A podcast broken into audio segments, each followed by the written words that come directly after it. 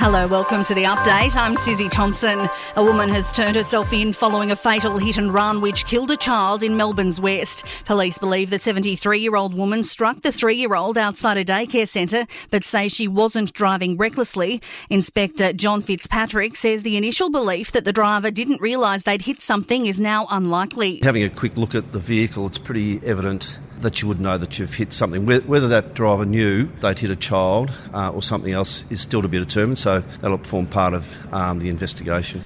The federal government has formally recommended an increase to the minimum wage to keep up with the cost of living. Prime Minister Anthony Albanese has signed off on Labor's annual submission to the independent umpire. The current inflation rate sits at 5.1%.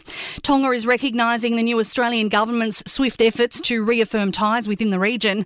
Foreign Minister Penny Wong has travelled to three Pacific countries, Fiji, Samoa, and Tonga in her first fortnight in office. Climate change, health, and regional development have dominated talks with leaders of all three nations. Tongan Prime Minister Siaosi Sovaleni says her efforts aren't going unnoticed. This is a clear sign of the Australian government's strong commitment to strengthening our bilateral relations.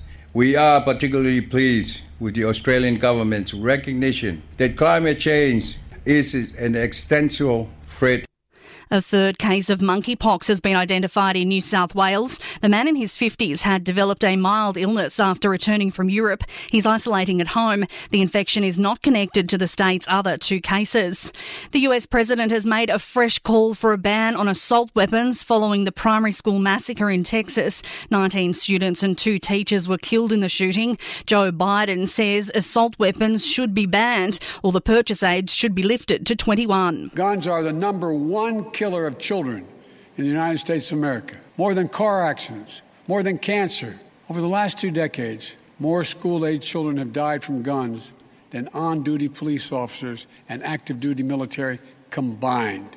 To sport, brought to you by Ladbrokes Mates Mode, the better way to chat, share, and bet together. T's and C's apply. And remember, gamble responsibly. Call 1 800 858 858.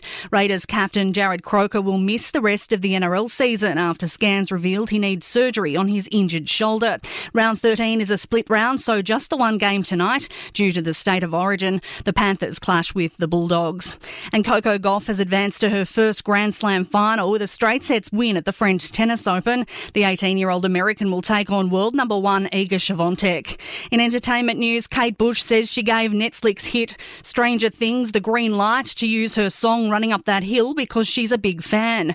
Streams of the 80s track have jumped by 153% since it featured on the show. And Conrad Sewell has been announced as the support act for the Script's Australian tour. The Irish band heads down under in September. Tickets are already in short supply, available through ticketmaster.com.au. And that's the latest from the Nova Podcast News team. We'll see you tomorrow morning for another episode of The Update. I'm Susie Thompson.